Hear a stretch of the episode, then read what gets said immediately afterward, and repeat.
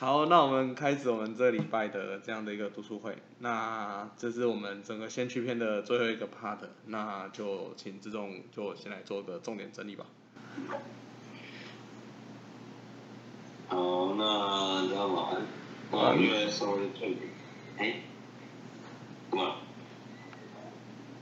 好，然后稍微重点整理哈。那其实这一段大致上是在讲洪承他们那时候跟呃日本在跟美国打仗的时候的一些历史这样。那其中有很多画面是蛮印象深刻的，啊这边跟大家稍微做分享。那在一九四五年三月二十三日，美军攻下菲律宾硫磺岛之后，那向冲绳主岛发动攻击。那在这个期间呢，诶，其实那时候日本的战力已经就是算是比较弱势了吧。对，日本那时候其实已经有点算放弃冲绳了。那所以于是，在三月二十六日啊，美军终于在那霸海面上的庆良间诸岛登陆。那其实美军登陆后啊，守备队，守备队就是当地的封城的日本的军队，但是但是军队这样啊，强迫居民献出所剩不多的食粮啊，而且他们藏身于被叫做卡马的天然防空洞，只然后却不许居民一起走进去啊。因为那时候可能是一个看里面的说说明，可能是一个什么无无差别轰炸的一个效果，所以防空洞对于那时候在那个岛上人是很重要的。那当美军登陆之后，就不让当地的居民去那个防空洞去避难的。那无处隐身的居民被美军包围走投无路之后，决定就是啊，最后就决定集体自决。那有人是用手榴弹自杀，有人是用家庭用敲或镰、小刀等互相割断脖子或手腕。惨不忍睹。那不仅是军人啊，不只是美国军人，守备队还强迫居民以皇民的身份自决，因此居民一直被灌输啊美美英鬼畜的思想，所以不可能向美军投降。那在这一段其实就可以看到日本那时候的一个对居民一个洗脑心态是多么的严重啊，多么的偏差，就是完全不顾当地居民的性命那，就是为了日本的一个面子，其他人是一个面子，然后。你不让，为了然后就是顾及这样的一个面子，然后不让美军杀他们，而且而且还灌输居民他们可以自自行处理自己的生命，这样就是完全不把生命当成一回事这样。那在后续呢，冲冲绳战役之所以悲惨呢，是因为日本军队为了争取时间，就是让居民决定战争嘛。然后他们那时候还征召了所有居民啊，唯一遗漏，在。只要是年满十七岁，是到四十五岁的健全男子，几乎被征召待祭。他们就发布一个什么国民勤劳动员令，然后也这个这个动员令呢，是动员了年满十五岁到四十五岁的男女，连女生也都有，对不对？那还有中等学校在就读的学生呢，男学生编成了铁血秦皇队，而女学生是秦百合学生队。那女生就是担任战场上的看护人员的，不同于以往的修筑阵地的劳动工作，是将他们直接送入战场当中，当做一个后勤资源的一个部分。那当曾一站在南安前线是站在我们的石百合哎基百合塔前的时候啊，这个塔就是为了纪念县立第一高等女校和师范学校女学生及职员的慰灵塔，就是当时那些女学生以及老师的。其实美军一开始发动攻击啊，两岁的学生就被派遣去看护受伤人员，被弃尸的尸体散发腐臭，伤患的伤口长满蛆肿却无药可敷，也没有绷带，啊破伤风的患者呻吟着给我水，他却只能用擦布啊沾润一下嘴唇，就是你可以想象得到，就是针针对这这段的一个叙述，你就知道那时候是多么一个惨烈，就是家天天不应，叫地地不厌的一个一个这样的一个状况。那在六月十八日啊，在美军的包围下，日本军政府发布了学生队解散的命令。那刚刚我前面有提到说，日本人对民众欺扰的很严重嘛，所以当对他们来讲，战胜就是全部居民的唯一目标。因此，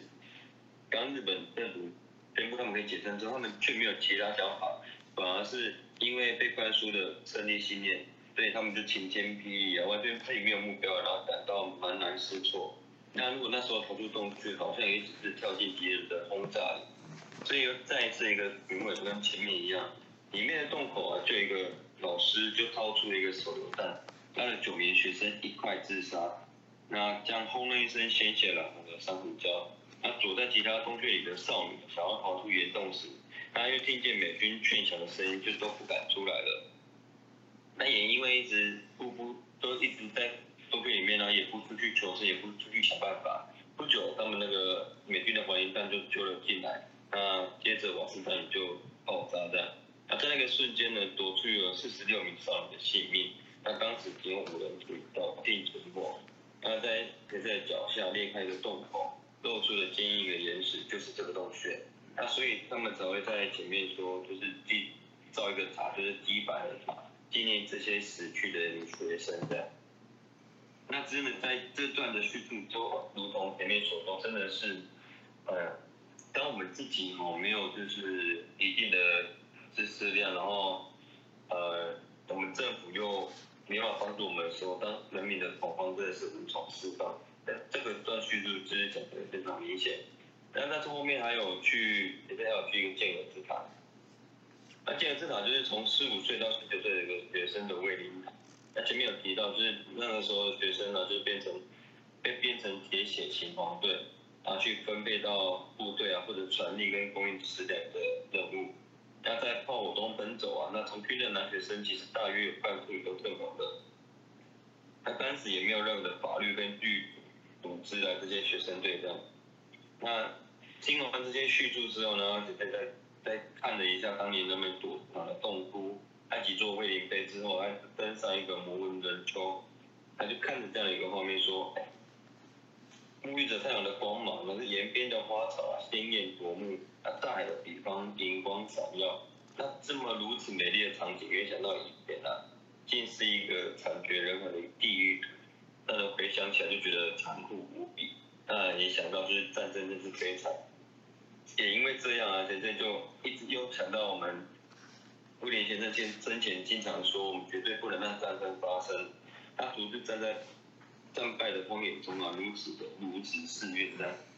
他的确，威廉先生毕生就是他发动战争的全力模拟进行壮烈的奋战。他因为坚持的信仰自由，这里守护正法跟正义，而度过两年狱中的生活。那军部政府的严肃严酷的弹压，不仅使他的身体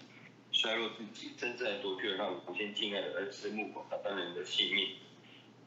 他也因为如此，因为先生出狱后，站在大火燃烧过的原野上，就想起圣训大二级的大上台，也觉悟啊，广布广军流布的时机已经到来了。所以他首先写的战斗就是铲除潜伏于人类生命中的魔力之爪，在每个人胸中呢，筑起和平的一个战斗战。然后最后呢，呃，陪着先生一起参观的人聚集在他旁边，那先生这时候有稍微这个发言，哎。听到外面又下雨，嗯，更新一下最新状况。哎，又下雨了，不错不错。好，完全跟这个无关。好，参观的人就是他说啊，前面就说以前上行九王将琉球视为世界桥梁，制作了万国金梁中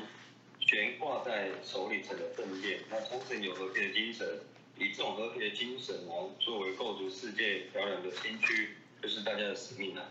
那高建福安德达到，是我们一定会这么做。冲绳属于美国的统治下，去海外的城手续啊比本土简便，所以很多人都会展示这样世界。而且在基地的工作的美国人中啊，入境的人也日益增多。嗯，那其实这就是拓展广阔让的出发点。冲绳正是广军努力的重要据点。那要使这样美丽的天地啊，成为永远的和平要塞。那这边还有最后提到就是说。佛法理念就是我们常常提到的三变的原理，像我们人的境来改变，国土就会随之改变。当我们站在这样一个历史战争的历史这么悲惨的一个土地下，虽然已经发生的事情无法复回，但只要我们愿意改变，通过我们的哪一个接一个去改变，这样的一个宿命呢，就已经是转换的。那这就是自觉死自身使命的人，为民众奋力创造和平与文化的起点。那也仿佛的看见生命世界的太阳在冲绳天地暖暖升起。那这个在读完这个部分，就会就会意识到，真的哇，原来以前就是在战争时期的画面，真的是我们现在的安逸的生活是完全无法想象的。那你透过这一篇，就是能会了解到，真的是战争真的是一定要避。那像现在都很多还有情思如雷水对，所以我就觉得，当然我们未来这个实现和平这个目标，真的是每个人都应该去思考的一个意义，也不是说哎，可能就台湾跟大陆或者是乌克兰跟俄罗斯而已。我觉得每个地方都有机会，所以我觉得这种观念真的是要透过我们这样一默默一步一步的去推动啊，才能将这种战争的这种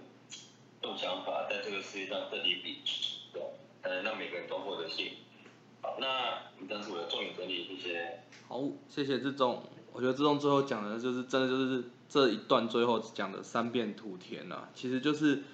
借由佛的境界妙法之力啊，让任何环境都能够变成佛国土。那关键是在于，真的是人的静雅改变，国土就会随之改变。所以，我们其实真的现在这个世界上，真的还是许许多多有这样的不安定的一个部分啊。但是关键在人啊，就是我们人的静雅到底是维持在怎么样静雅的时候，才会与之产生不一样的改变。我们在看到冲绳的这样的故事里面，我们就会去感受到这件事情。哦，那其实这这一段其实我自己在看，其实印象也是很很强烈啦，就是真的是蛮多战争的场景。那我觉得这个我看文字已经很耸动，如果大家想要体会那种就日本人这种很疯狂的，就是战败自杀的那种画面，大家我觉得可以去看一下那个赛德克巴莱，就是看一下那些。原住民他们在自杀的场景，那电影里面有一句台词，就是那个日本的将军看到这个画面的时候，他就讲到说，这里的人战败不是不是上吊就是切腹，我在这种遥远的岛国竟然看到比日本本土还要武士道的精神，哦，但是我觉得这中间还是有差别，因为如果以我们了解雾社事件的那些原住民，他们的自杀是他们有本身自己的传统信仰的一个信念，他们觉得。是这样子死去才可以回到他们的祖灵的家，这我觉得他至少他是有一个信仰的根基宗旨在他的生命里面，所以他不是盲目的自杀。但是我们在看到这一段的时候，其实很难过的是，这些人自杀，他们是根本没有任何想法的，就是被灌输说你就是自杀，就是没有任何的信念在的，所以让我觉得就是可以去感受到就是。战争时期，尤其冲绳这边的人民，这不是单纯的这个土地被抛弃，而是连民众的思想都被抛弃了，就是完全就是没有办法去分辨到底真的是要需要到这样子嘛？所以我觉得这是画面上，我觉得可以去参考赛德克巴莱，但是精神上，我觉得那是真的是差别蛮大的。那我觉得很重要是还是讲到人的静雅会去改变这样的国土啊。那我觉得。这次我们就是也是想要请启荣分享一下，就也是跟这这一段我觉得蛮有关系的，就讨论分享一下这个部分，就是在冲绳的冲绳研修道场，其实它就是一个跟战争时代相关的产物。那我们想就是先请冲就启荣，因为我们也蛮多人没去过那个地方，就是启荣分享一下，跟我们分享一下这整个冲绳研修道场的外观啊，跟它的前身的历史啊，跟。为什么会转变成为研修道场？以及当初池原先生想要把它转变成研修道场的一些想法，来跟我们做一个分享，这样。好，那我就我有刚刚有贴出三张照片，那这是我去就是研修那时候带回来的东西，这样，然后就是分享给大家。那我们先，如果你有有看的话，你可以看那个第一张照片。那这个是那时候去。就是冲绳研修道场，他的那个就是来访的那个 D 眼啊，然后他他这个比较可惜，他没有针对那个华人，就是有有那个 中文版的那个简介这样。不过他这个就是你都可以用 Google 翻译去翻译啊，所以那个内容你都还大致上会看得懂这样。那其实。呃，这个研修道场它是在冲绳的，就是大概呃整个本岛的正中，就是类似在就是腰就是腰身就正中间的地方就对了。然后它那个地点是恩纳村这样，也就是它距离那个美军就是加索纳基地其实是很近的啦。然后这一个研修道场它其实之前啊，就是还没变成这个研修道场之前，就是。呃，它是一个美军的一个飞弹基地，然后这个飞弹基地其实它是一个，就是你看那张照片的呃正中间的右上角会有一个会有一张旧照片，就是你如果有仔细看的话，它是一个就是一九六九年拍摄的那个导弹坑的照片啊，然后这个导弹坑有八个，就对，有八个发射井啊，然后那时候其实这个导弹的一个就是发射井，它是对准的，就是当时候的中国，然后还有韩国就对了哦，所以你看那个这一个 D N 的下面，它有一个那个就是东亚地区的一个，就是从那个基地就是有一个射程范围这样哦，那以当时候导弹的那个发射距离就是两千公里来讲，就是它的射程是可以涵盖到就是北京啊，然后就是朝鲜整个朝鲜半岛，像是首尔或者是平壤。然后还有重庆这些地方就对了，就是它的射程是可以打到中国内陆这么远的地方。那其实啊，就是你可以想象，就是说美军当时候运用这个基地，它其实是有很高的战略价值，然后它也是就是用这一个地方需要去控制整个远东战线的一个，就是我觉得是一个很重要的一个地点，战略地点。那所以其实。这个基地对于当地人来讲是一个，我觉得是仇恨值很高的东西，就对了。因为美军占领就是冲绳岛，其实一直到就是神圣，其实当时候第一次一九六零年，就是就是就任会长那时候去出访冲绳的时候，那时候其实都还是美军在控制整个冲绳本岛就对了。那一直到回归，其实这一个基地就是对于冲绳当地人来讲，就是就是我我讲的就是仇恨值很高，就大家就是想要把。就是想要把它废废，就是你看到这个，你就会想到自己可能自己的祖父或者是自己的祖先，就是自己的先人，就是因为战争然后死在这个地方这样，那你就会觉得说，哎，这个东西就是想要把它废除掉啊，因为已经回归日本本岛嘛。那可是当时候神仙的想法就是跟人家不一样，他当时候神仙看到这一个就是飞弹基地的时候，他其实就是思考说，哎。他想要把这个飞弹基地啊，就是原本是一个就是这样的一个东西啊，他想要把它保留下来，为什么呢？那神仙当时就是想说，他他是想要把这样的一个飞弹基地完整的保存下来，是要让以后的人去感，去去发，就是再次去看到这个地方的时候，会去感受到说战争的愚蠢啊。他就讲到说，这种这么荒谬的事情，就是就是战争这样的一个。所造成就这么多人的伤亡，这么多人的死伤就对了。但是呢，他就是又又想要把就是这个飞弹基地，就是变成一个真正能够去带来和平的一个这样的一个发现地，所以他就把这个导弹坑啊，就是改建成这现在所看到的这一个我贴的这 D N 的我这个。有上面有六尊，就是这个和平的一个舞者啊，这样青年的一个和平舞者这样的一个和平纪念之塔就对，然后就把这个这样的一个导弹坑啊改建成这个样子。然后啊，其实在这个每个导弹坑里面，它都是有设就是这样的一个就是类似展览室，它里面原本就是放导弹的，所以它它那个里面的空间是很大的。然后又加上它其实就是它的设计就是跟一般建筑物不太一样，它其实就是它整个建筑物本体，它是就是用比平常还要厚的钢筋混凝土所做成的，是大概原本可能一般建筑物的一点五倍这么样的一个就是坚固的一个东西，就对。那我们当时候去的时候，其实它这个导弹坑里面就有去去，就是它有就是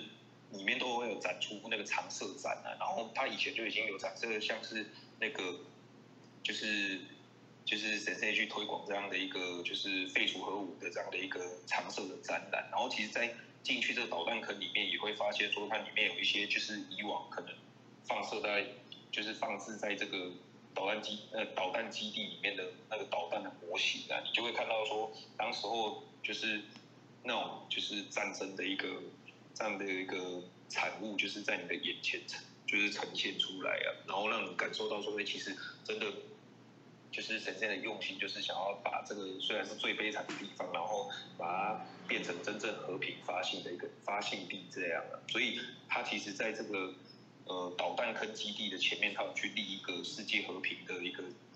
那个世界和平的这个这个碑就对了。然后在这个 D N 的这边有去看到，然后也有立在一个就是这个碑的前面会有一个呃世界和平的一个原点的一个名牌啊，那是在地上，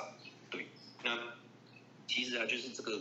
这个冲绳研修道场，就是我们一般就是我我那时候去研修之前，其实我我冲去冲绳第一次我就自己去过啊。然后它是一个就是平常都会开放给民众去参观的一个地方，因为它里面有办常设展览。对，那其实你自己如果去冲绳玩的话，都可以自己去拜访，因为它交通上你可以坐车啦。然后我们那时候去，我是自己开车自驾车，然后你就自己开去，其实很快，就是它没有就是交通上是很方便，然后也不用手也不用钱，就是进去就就是就是都可以进去参观，然后就是那个呃那边的学会的职员都是非常的亲切，对。那其实这边这一张 D M 的右手边啊，有去看到，就是说当时候跟谁谁就是有就是对话的一些有识之士，也都曾经有造访这个研修道场，像是第一个那个我们可能都有之前有看过那个对谈机，就是有一个罗特布拉特，就是他是那个访问，呃，他是那个啊，就是算是原子弹就是这样的一个产物的一个他的原子弹的神父就对了。那那个，对对对对对，嗯，我这边我可以插一下，罗特布拉特博士跟爱因斯坦，他们在他们的对谈集里面曾经去，博士曾经分享到爱因斯坦的一个想法，因为我们知道原子弹的产生其实是根据就是爱因斯坦的相对论等等的理论去出来的，那其实爱因斯坦本身他是非常痛恶这件事的，所以其实爱因斯坦曾经去谈到说。如果今天我的理论可以去会制造出就是原子弹这种的，就是战争的产物的话，那他宁愿不要这些理论，他不要当学者，他就回乡下就好了。就是可以去感受到，就是其实原本很多科学家的想法是希望造福人群，但是在那个时代下，其实很多都是转变的，正是人的恶意的一个武器这样子。这是也是插播一下，就是这也是那个对谈集里面的内容，大家有机会可以去看一下。对，那其实啊，就是这一个，我觉得这个研修道场，其实我们那时候去的时候，就是有进到它每一个地方啊，然后去就是就是很深刻的去学习，当时候就是神圣也去成立这个道场，跟他就是他转变这样转变成这样的一个和平发信地的一个过程。那我觉得就像刚刚志忠分享那个，就是。呃，先驱片的最后就是神圣，其实有讲到这三遍土田的法理。那其实我们去到当时候去研修的时候，其实就是他们冲绳的这边的一个总县长啊，其实有再再再提到他们，就是我觉得单变土田就很像就是东壁为村对于台湾的那种感觉，就是他们很深刻把这个玉玉玉书的这样的一个玉文啊，就是深染在自己的感情，就是。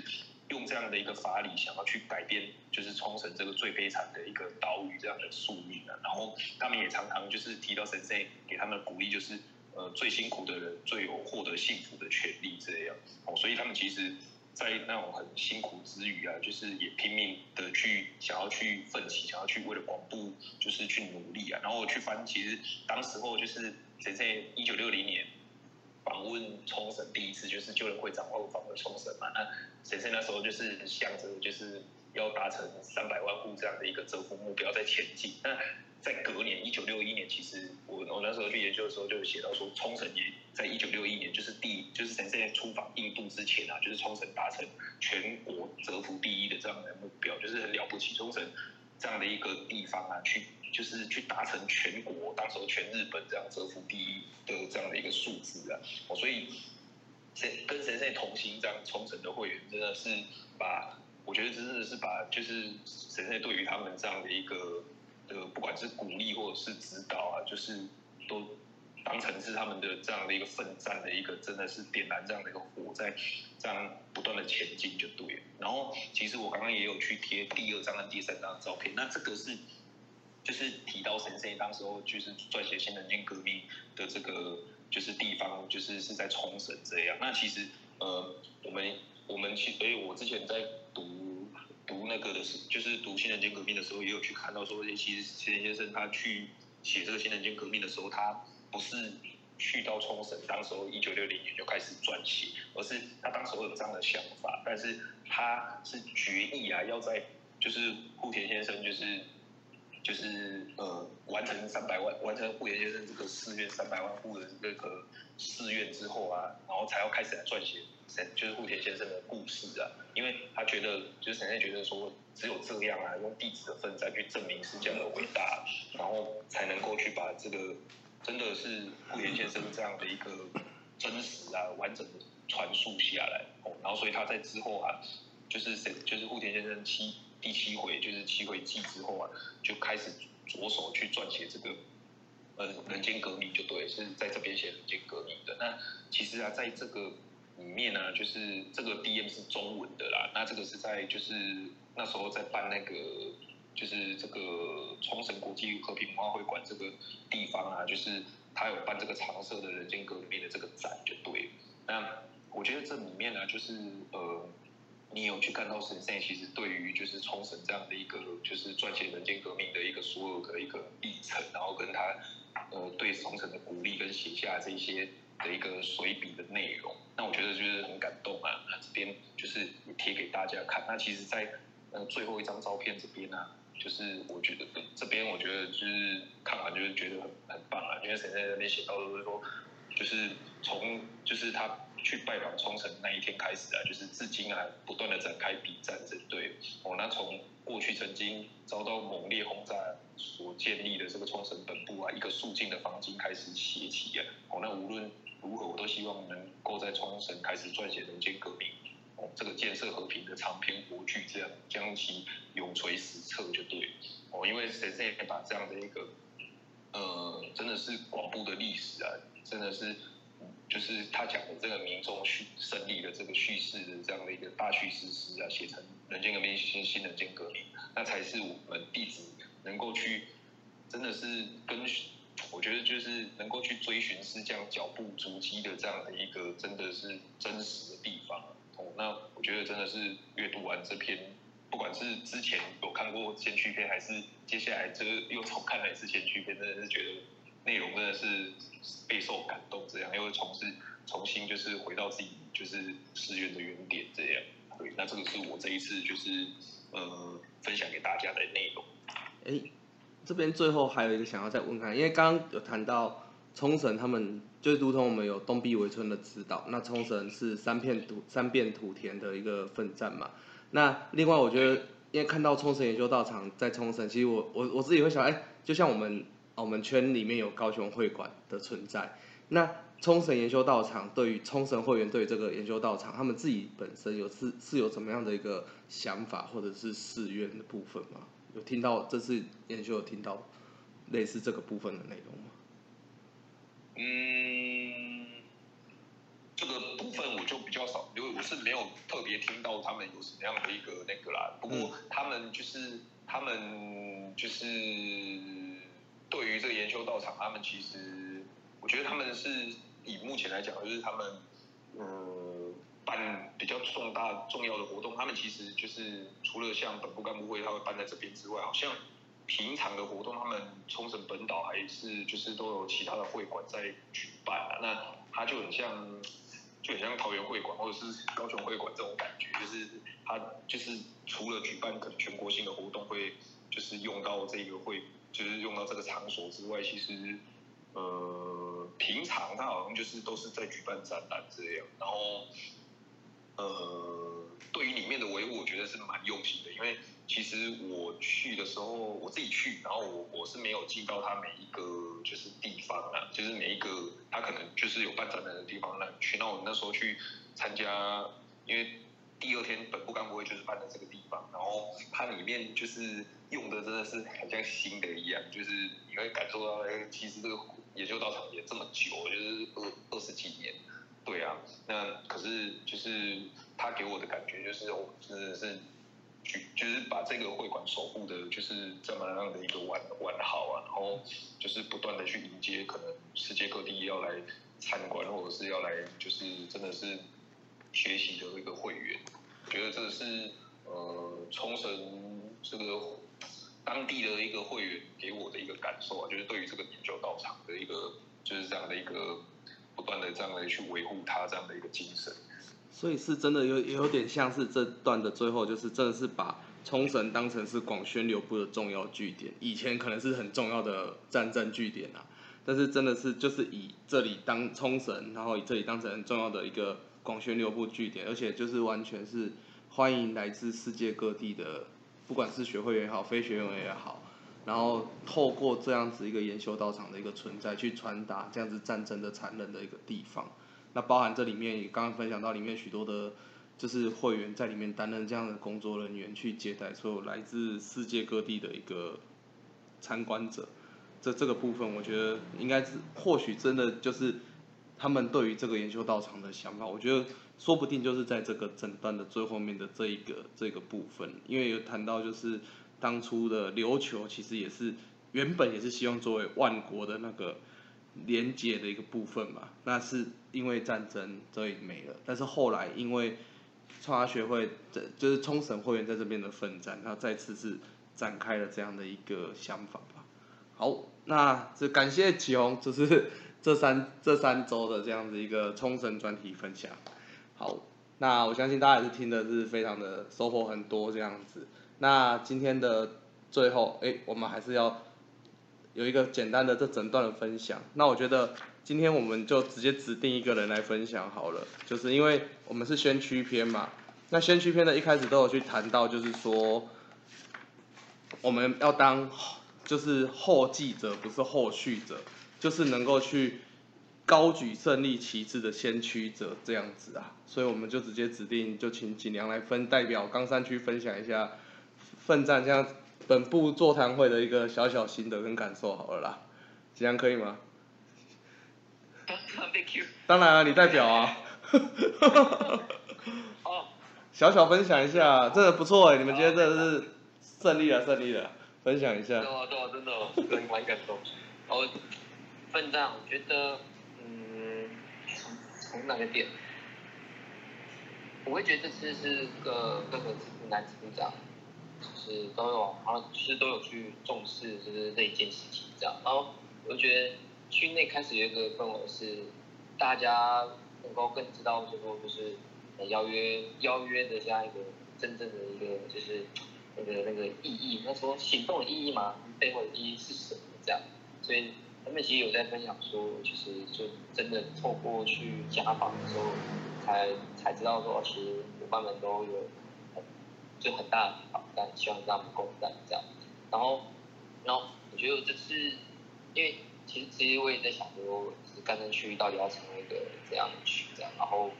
就自己想说，想要让干山区成为体验很多的区样。所以我也想说，那其实体验这件事情，好像其实大家都提，然后就是像有时候以前分享过，然后可能现阶段其实都有自己的体验，只是好像没有去好好的把它记录起来这样。所以就是我我就会想说，那，诶，要大家先体验，好像蛮蛮就是蛮蛮需要时间跟经验，那就不如是我来问大家有什么体验这样，然后就是去一个一个去问，就是大家诶从从从小到现在，然后自己对新人的感受啊，然后然后我觉得透过访谈，真的还可以表达蛮多比较心理层面的东西这样，所以我会觉得这是这是。能够去跟大家蛮就是蛮绵密的去很心理层面的交流，我觉得是从体验这个角度去思考，然后想到的，然后我觉得通过这个过程当中，然后大家觉得哎，好像可以在为这件事情，就是为呃利益上的伙伴去联动这件事情，然后然后大家会显得更愿意，然后去想要去做这样，而就是自己的感受。好，感谢锦良的分享，哦，我觉得真的是。佛法还是讲行动啦，就是很多行动的，因为我们人的行动去产生了很多的改变，其实跟三变土田是一样的概念啦。就是如果今天有愿意去人间革命的人，就是那个整个环境就会连带的跟着改变，也就如同人间革命就启用川的那一个嘛，一个人的人间革命可以改变一个国家的宿命嘛。那我们身为一位青年部，在我们所在之处奋战的时候。当然一定会去改变我们那个地方所有人的那个氛围，所以那个剪影体验真的有人注意到，我都自己都接到富人部来问我说：“这个你知道是谁吗？” 对我都有接到电话被询问。对，有几个那个比较模糊的有被问了。对，但我觉得这从中，这从中我也看到一两个是我自己没有 follow 到男子部，他有更新的体验，我自己也看到了，我所以觉得，其实我自己也蛮感动的。对，所以我觉得这是蛮棒的一个奋战的一个过程，这样子。好，那也是感谢锦良的分享。好，就呼应刚刚自重的讲的，现在台南也下雨了，对，大二起大三来。好，对，那最后我们就请叶梦大哥帮我们就做一个补充一下，谢谢。好，OK，感谢大家辛苦哦，哦，我一篇了哦，那真的是哦很佩服大家的这样的一个求道心哦，真的是很棒。哦，那今天参加这个 冈山区的哦，也真的是非常感动啊，哦，非常扎实的奋战哦，真的辛苦了哦。那最终回哦，这个实业刚刚大家也是。看的哦非常震撼，然后那当时战争的场景让人真的是不敢想象，尤其是女高校生在战场上牺牲这一段啊，让我们看的真的是非常的心酸的。好，那深刻的感受到这种错误思想的可怕。哦，在战时哦，这个日本政府就是不断的灌输人民错误的这种思想，包括什么皇民思想啊、神风守护啦、神风特工队，用种种错误的思想去绑架民众。那时期哈，这个盲目的为国家献出宝贵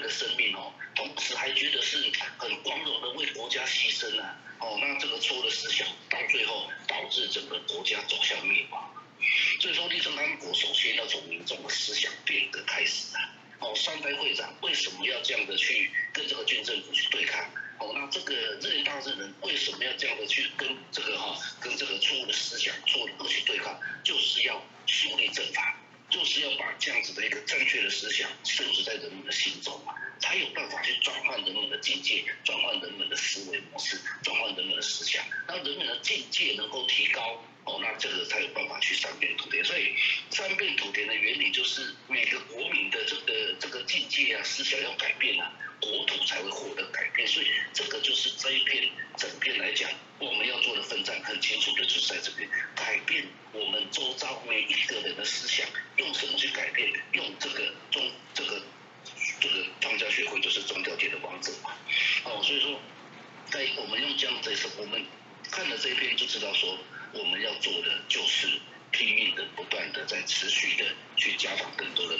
然后我们周遭的友人呐，哦，我们去改变他们的一个思想，去改变他们的一个行为模式。哦，那这个都要透过这个佛法了。那我这边哦，就是说跟大家分享一下哦，这里先生来知道哦。就在说，迄今为止啊，和平运动常常被视为是少数人的专利。事实上哦，和平并非脱离日常生活啊，在现实中，如何在每个人的生命种下和平的种子啊，哦，就是这个妙法，哦，那比加以培育哦，那这个就是朝向永久和平的前进啊，那也是创造学会活动的根本啊。所以说，把这个佛法的人本主义散播到每个人的一个生命当中，我们从看了这篇之后，要更加的去行动啊。那我觉得这才是我们看这篇最大的一个意义。然后，那最后跟大家分享啊，谢谢，OK。好，感谢燕梦大哥，那谢谢大家，今天辛苦大家完成今天的读书会。